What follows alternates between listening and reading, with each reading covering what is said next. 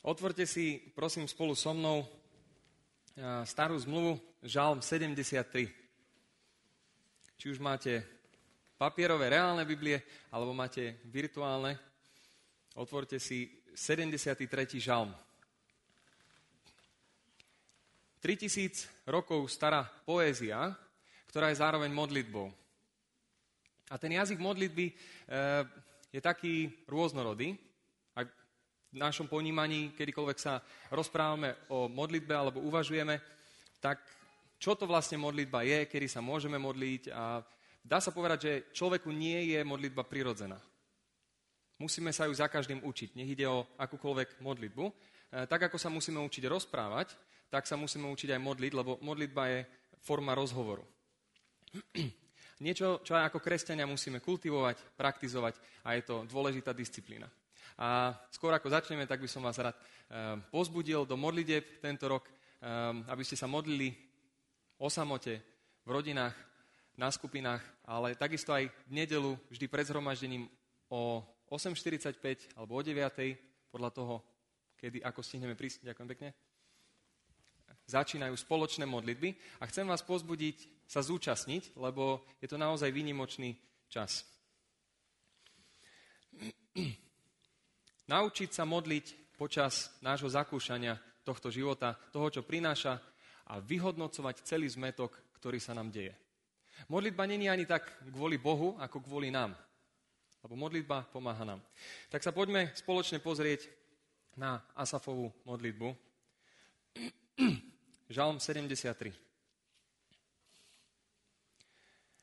Aký dobrý je Boh k Izraelu, k tým, čo majú čisté srdce.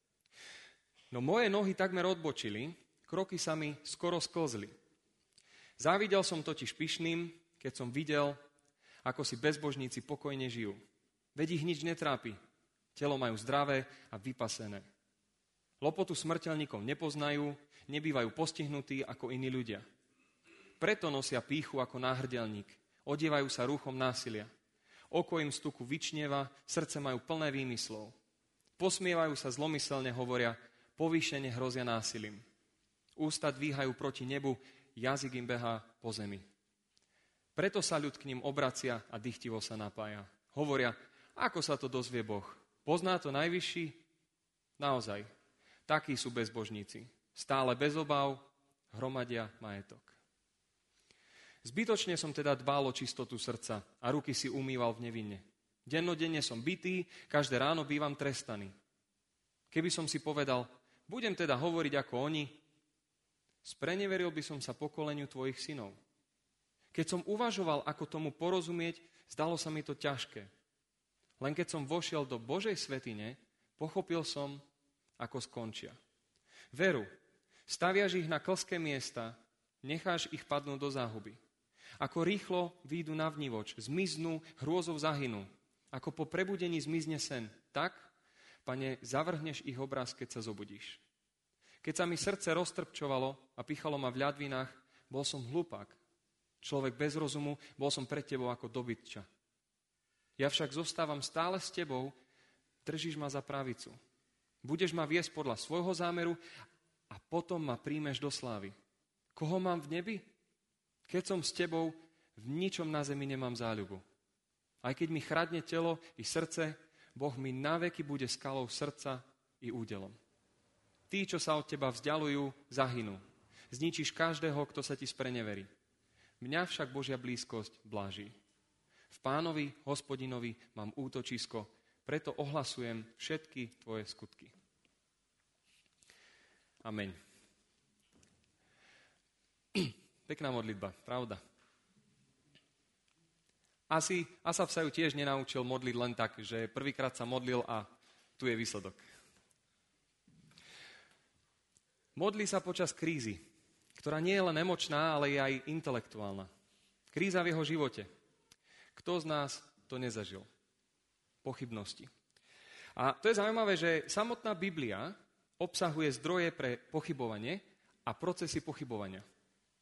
Samotné písmo rozpoznáva, niektorých častiach, že písmu je ťažké uveriť.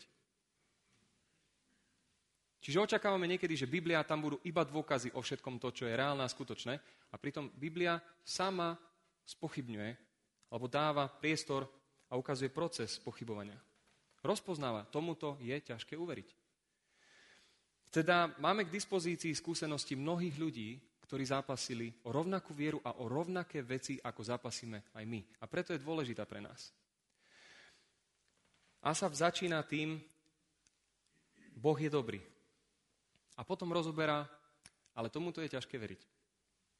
Jeho dôvody pre pochybovanie sú komplexné. To nie je, že jeden problém úplne komplexné. To sa dotýka všetkého. Celého života, celého bytia. A v tom mu môžeme dobre rozumieť. Takže ak si prechádzaš krízou momentálne teraz, tak buď trpezlivý.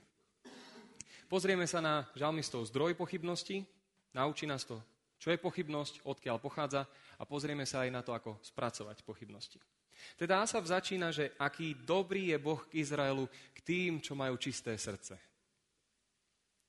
Ale je zaujímavé, že podľa toho, kto to číta, tak to môže znieť naivne, ironicky alebo veľmi vážne. Aký dobrý je Boh k Izraelu. Aký dobrý je Boh k Izraelu. Je rozdiel, či to povie veriaci dôchodca, ktorý, keď poznáte jeho životný príbeh a napriek tomu vyznáva, aký dobrý je Boh. Úplne inak znejú tie slova, ako keď mladý človek, ktorý možno teraz uveril, hovorí, Boh je dobrý. Tie isté slova, ale iný význam, iná hodnota týchto slov. Rovnaká viera a pritom iná viera. Hovoria to isté a pritom jeden z nich to hovorí inak. A to nie je len o reči, to je cez reč vyjadrenie toho, čo prežil. A toto je jedno z ústredných vyjadrení celého textu. Nie je to iba, že Boh je milý. Ó, Bože, Ty si taký milý ku nám. On je dobrý a dobrota je definovaná skutkami. Pre Izrael vždy bola a bude dobrota spájana s tým, že vy, vyslobodil národ z otroctva. On reálne niečo spravil. Hospodin je dobrý Boh. Teda začína tým, čo je správne, ale pokračuje, chvíľu počkaj. No moje nohy takmer odbočili, kroky sa mi skoro sklzli. Závidel som totiž pyšným, keď som videl, ako si bezbožníci pokojne žijú. Vyjadruje, že Boh je dobrý, no ak chce byť čestný, tak musí vyznať, že nie vždy tomu rozumie. Nie som si úplne istý, či v to verím. Teda verím, no neviem, či verím a používa dve metafory. Nohy, ktoré takmer odbočili, stopy, kroky alebo chyty. Vysvetlím. Keď idete len tak po chodníku, stane sa vám, že zrazu strátite kontakt s tým, o čo sa opierajú vaše nohy? Že zrazu stúpite a není tam zem? Nie. Nehovorí o takejto chôdzi ani o takýchto krokoch hovorí o tom, že ako keby si liezol po skale. Prišiel si do bodu, kedy, neviem, či ste niekedy liezli po skale. Zajímavá skúsenosť, odporúčam, posilňuje vieru. Prehodnotíte raz, dva, že či veríte v posmrtný život, hlavne podľa toho, s kým idete. Odporúčam i so mnou, uveríte všetci. Začínate, pripravíte si plán, viem presne, čo robím, viem, kam idem, milión ľudí to zvládlo predo mnou, sú tu ostatní. Povyberám si proste miesta, tzv. chyty, ktorých sa chytím a pôjdem. Neviem presne, kde dám nohu, ale úplne dôverujem tomu miestu, kde ju dám. A tu žalmista hovorí, že to je ten moment, ktorý ste zažili, ak ste liezli, že vy sa chytíte, ale pošmiknete sa spôsobom, že stratíte. Ako um, to tam napísal, že kroky sa mi skoro sklzli, ako keď máte, že sa pošmiknete, už vám bije srdce, vy už ste sa videli, no nevideli, už ste nevideli, už to bolo celé dolu, trasiete sa a skoro ste sa sklzli. Skoro ste stratili kontakt. Neboli ste na to pripravení, to sa nedá očakávať a dostávate z toho závrať.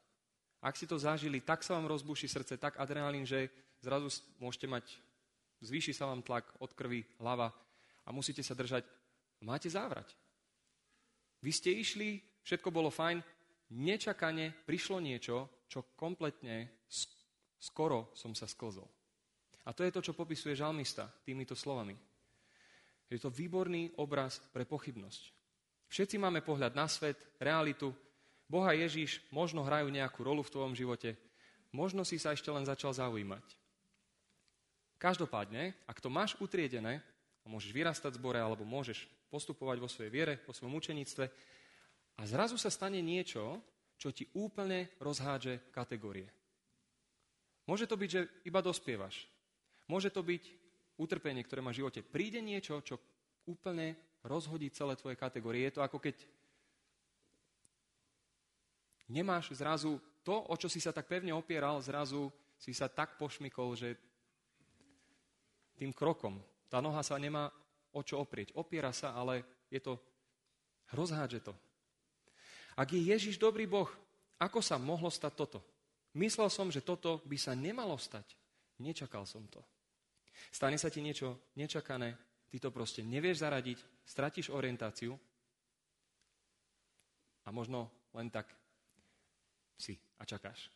Silný obraz pochybnosti, ktorá nás prekvapí, ktorá nás môže pohltiť a môže paralizovať.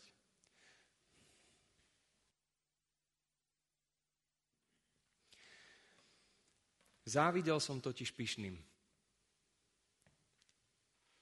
Prečo závidel? Máte pred sebou text. Prečo závidel? Ďalšie slovo je kľúčové. Skúste povedať.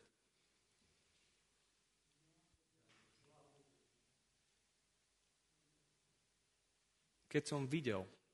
Závidel som, keď som videl. Keď videl čo? To ste už spomenuli.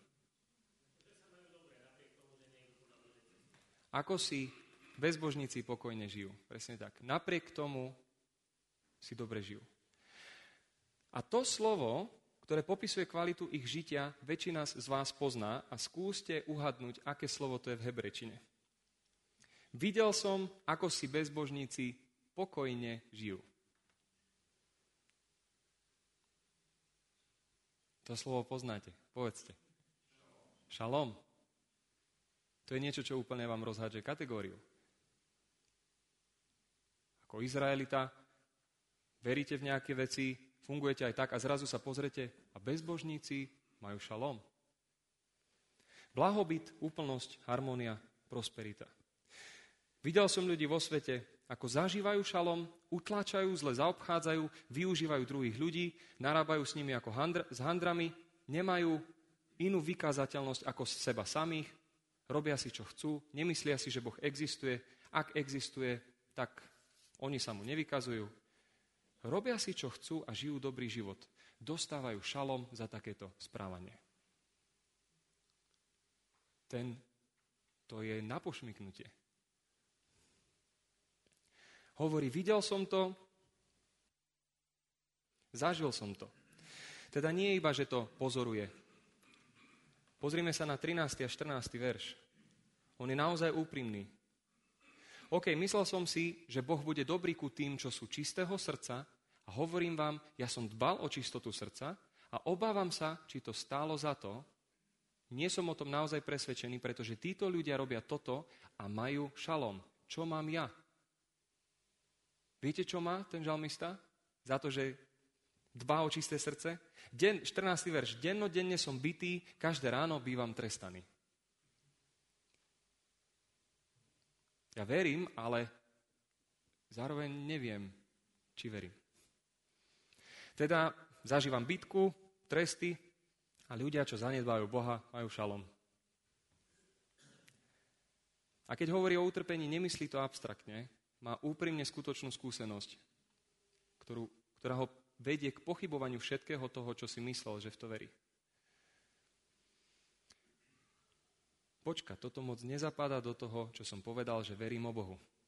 Aký dobrý je Boh k Izraelu, henty majú šalom a ja trpím. Neviem, či to stálo za to. Niekedy o slove pochybnosť uvažujeme, že to je niečo, čo sa odohráva v našej hlave. Je to, a to je pravda. To ale, čo popisuje žalmista, sa odohráva v jeho hlave, v jeho srdci, v jeho živote. Nie je to iba pochybnosť, že hm,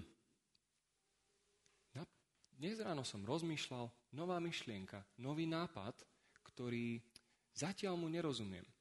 To nie je tento typ spochybnenia alebo zač- začiatok filozofovania a uvažovania.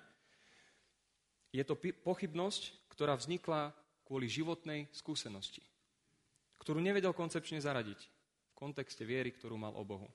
A ľudia nie sme iba mozog, ktorý racionálne pozoruje a premýšľa nad svetom. Proste mozgy, ktoré chodia, premýšľajú, hm, dúmajú. A prichádzajú nové myšlienky, hm, tak ich vytrie, zatriedujeme. Niektorí ľudia tak žijú a sú za to platení. A to je dobre, keď iba rozmýšľate, pozorujete, rozmýšľate, prehodnocujete. Aj to treba. Ale to nie je žalmistov, žalmistová skúsenosť. Jeho pochybnosti pochádzajú z myšlienok, vzťahov, ktoré má, životných podmienok, ako keď máte jazero, do ktorého všetko možné steká. Zažil niečo, čo donútilo jeho srdce a mysel prehodnotiť. Či to prehodnocovať, čo je pravda. Boh je dobrý, ale nerozumiem tomu. Ako tu sedíme, sme komplexné bytosti, psychologické, duchovné, fyzické, vzťahové, hormonálne, všetko spolu. A kríza pochybností nie je, nemusí byť iba súčasťou jednej, ale všetkých. A na jednej strane je dobré, že žalmista nie je konkrétny. Vôbec nevieme, čo ho trápi, čím trpí, či proste iba prišiel pes a zjedol mu to, čo on mal na obed, alebo je to naozaj závažná vec. Nevieme. A je to dobré, lebo potom my vieme použiť túto modlitbu ako svoju vlastnú. Lebo vieme sa stotožniť s, tý, s, týmto typom pochybnosti a vieme tam imprintovať svoje, svoj vlastný komplexný svet. Zrazu je možné toto a dáva to zmysel. Niekto to dobre pomenoval a stáva sa to mojou vlastnou modlitbou. A to, čo popisuje, nevyznieva ako dobrá skúsenosť, že si to naozaj nejako užíva. Táto skúsenosť nie je príjemná, ale to neznamená, že to je zlá skúsenosť. Je dôležité, aby sme to videli. Mali by sme tento žalm, keby to nebol zažil? Nemali by sme ho. Vďaka, že to mohol zažiť. Lebo to je niečo, čo môže povzbudiť, posilniť a učiť našu vieru. Teda ak zažívame pochybnosť, tak nie aby sme pochybovali o svojom kresťanstve, ale preto, aby sme rástli v našom kresťanstve. To máte ako keď sa učíme, hej, matematiku, učíme sa iné veci, tak ideme, učíme sa, rovnako sa učíme viere. A my zažijeme pochybnosť, zažijeme niečo, čo nevieme, hoď sme vedeli, ale vtedy nie, že no, poznáme to. Ten príklad aj tak nevypočítam. Matematika nedáva význam. Ale to nie je cieľom. Cieľom je porozumieť. A toto sú pochybnosti, nám môžu slúžiť na momenty rastu. Mladí muži, pamätáte si na to, ako ste rástli? Konkrétne, či vás to bolelo. Keď sa vám zväčšili kosti, rastli svaly a naťahovali sa vám šlachy. Zažil niekto z vás rastové bolesti? Aj zuby. Keď niečo rastie.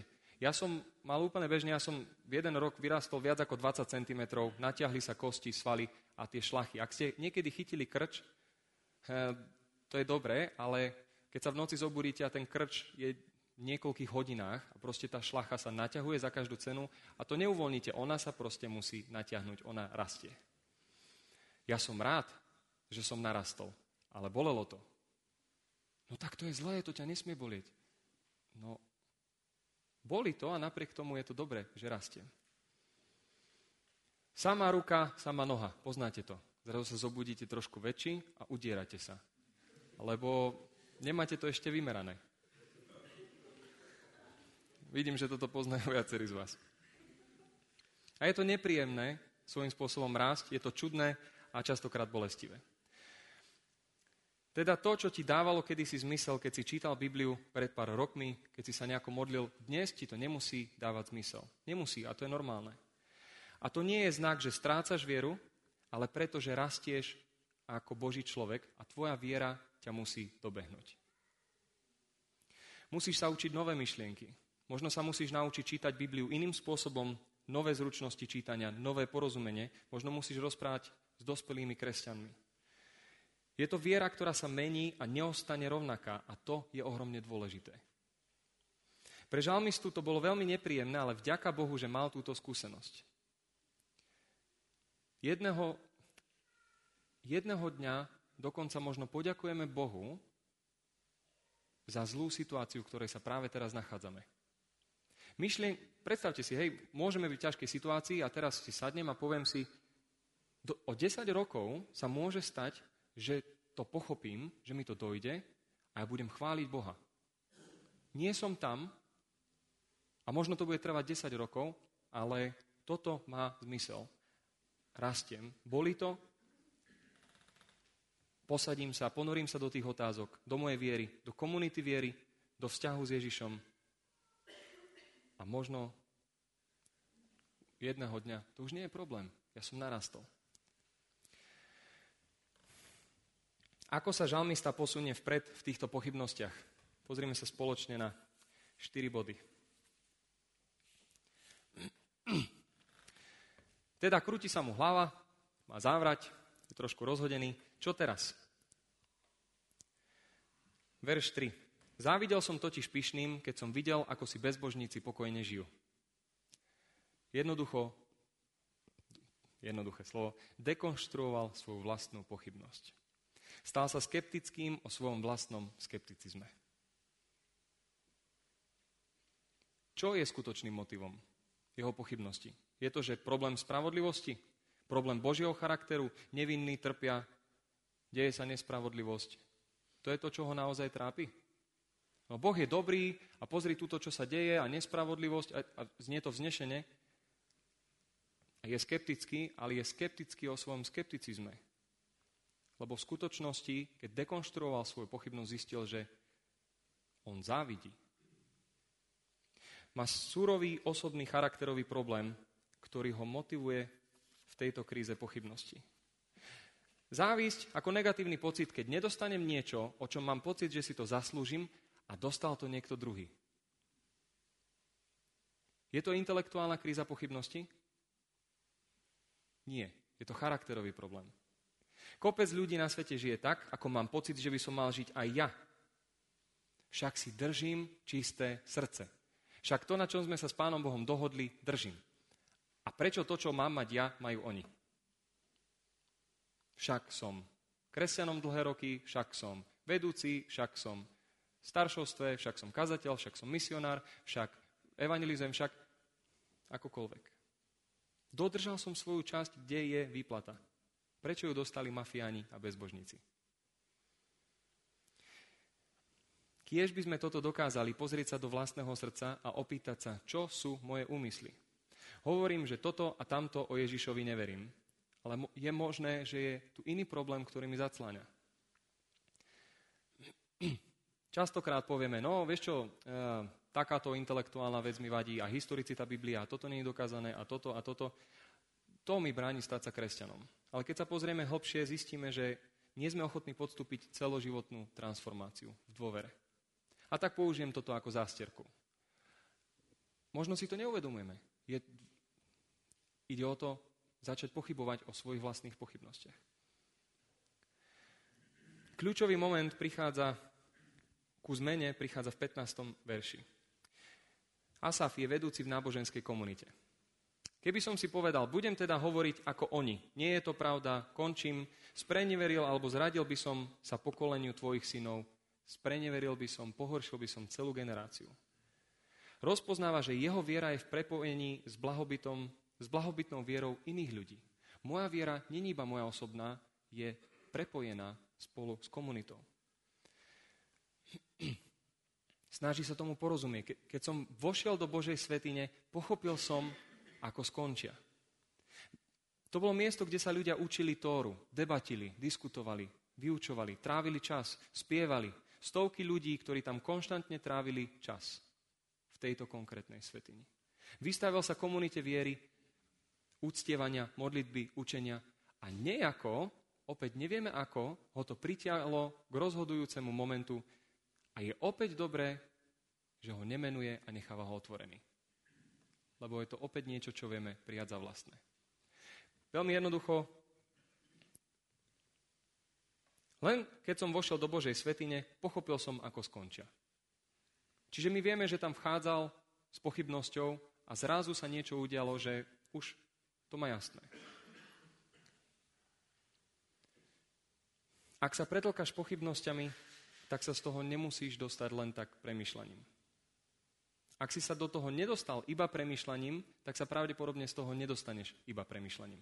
Ak si sa do pochybností dostal cez životnú skúsenosť, cez to, čo sa ti udialo v tvojom komplexnom byti, tak pravdepodobne to iba nepremyslíš. Ak to zasiahlo celé tvoje komplexné bytie, tak cez tvoje komplexné bytie sa z toho dostaneš von. Pardon.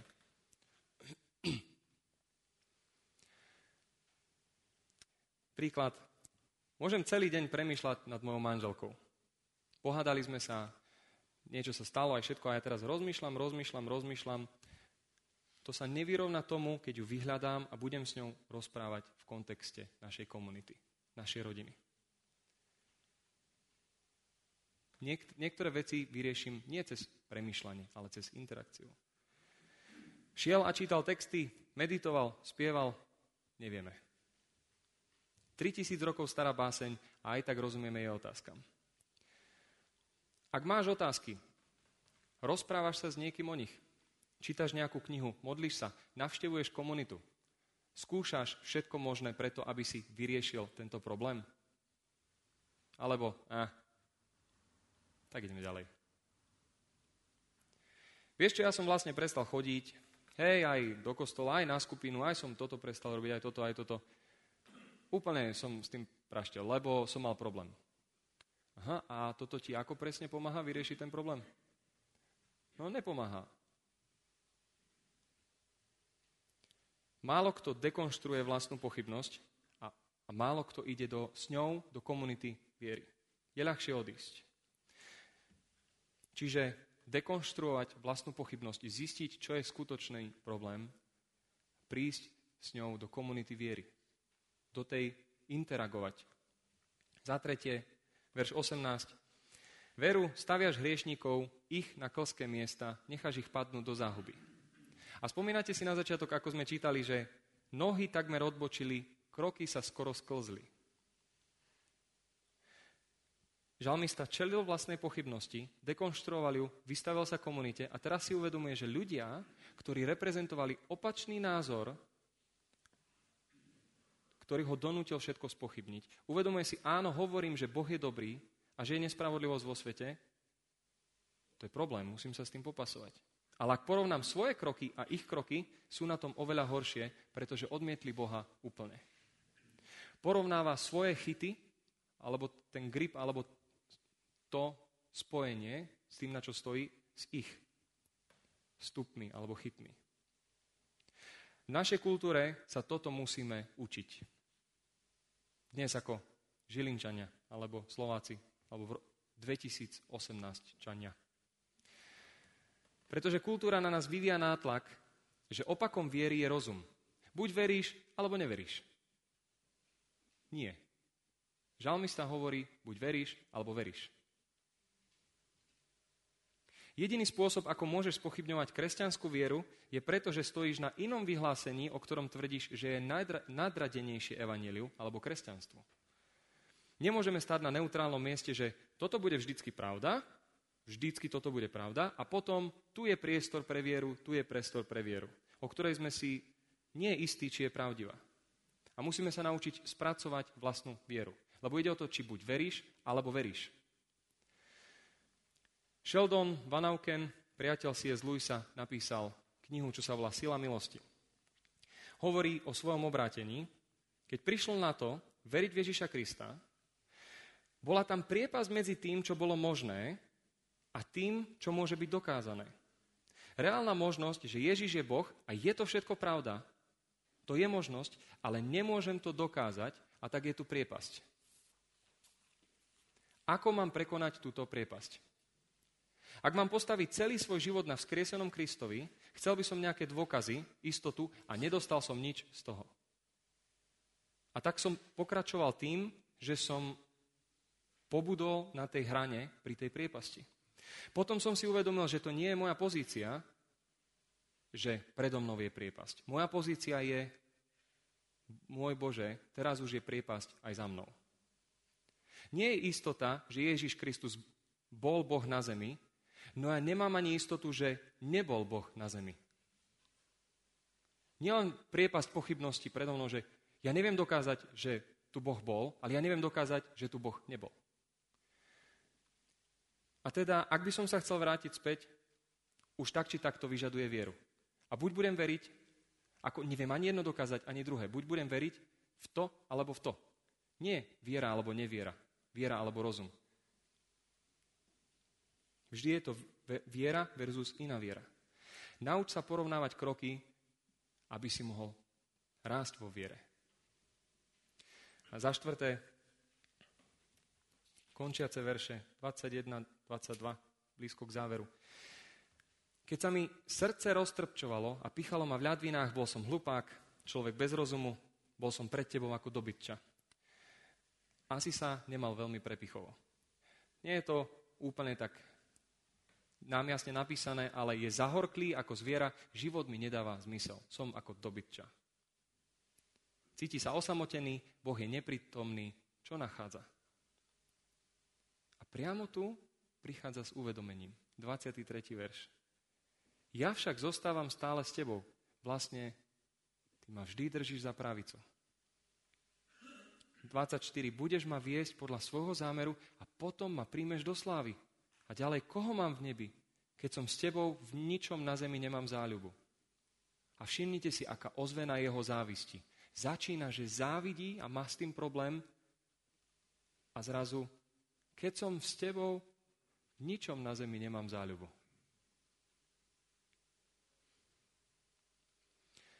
Zápas s touto cestou pochybností, dekonštrukcia, uvedomenie si, že má problém so závisťou, potom porovnanie krokov, rozpoznáva, že to jediné dobré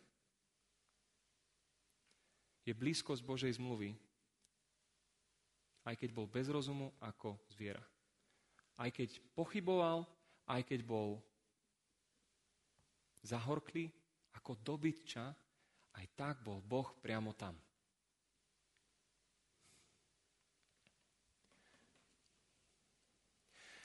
Aj keď mi chradne telo i srdce, Boh mi naveky bude skalou srdca i údelom. Tí, čo sa od teba vzdialujú, zahynú.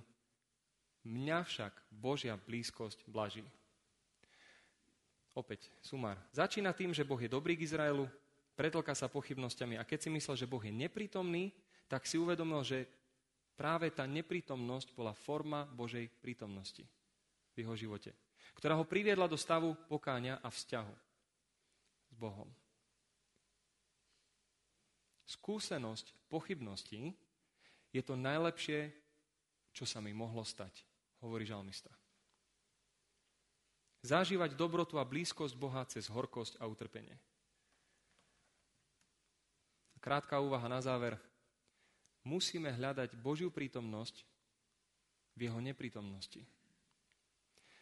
Keď sa pozrieme na Ježišov príbeh v Getsemane, Matúš 26.38, keď bol na kolenách, plače, priatelia zaspali a on hovorí, moja duša je smutná až na smrť.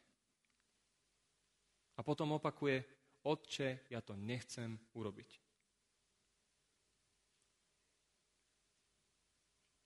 A potom neskôr zažíva hlbokú neprítomnosť Božej prítomnosti a zlo je pripravené ho pohltiť a zničiť, a to doslova, na kríži. Ak je to presne v ten okamih, kde Ježiš zažíva opustenosť Bohom, moment, v ktorom stretáva každého z nás. V momente pochybnosti, v hodinách, kde Ježiš prežíva našu opustenosť Bohom, aby zachránil a podrobil našu odlúčenosť svojou láskou. Teda Gecemánska záhrada je aj pre nás miestom, kde musíme ísť, pokľaknúť vedľa Krista a uvedomiť si, že sme tu neboli prví. Ježiš tu poklakol predo mnou. Som obyčajný človečik, zažívam veci, s ktorými si neviem rady, ani neviem, prečo si kladem tieto otázky, ale poklaknem nie doslovne v Gecemane, poklaknem v geste vedľa Ježiša. Napriek tomu, že nechcem, napriek tomu, že som smutný až na smrť, pýtam sa na Božiu lásku a milosť.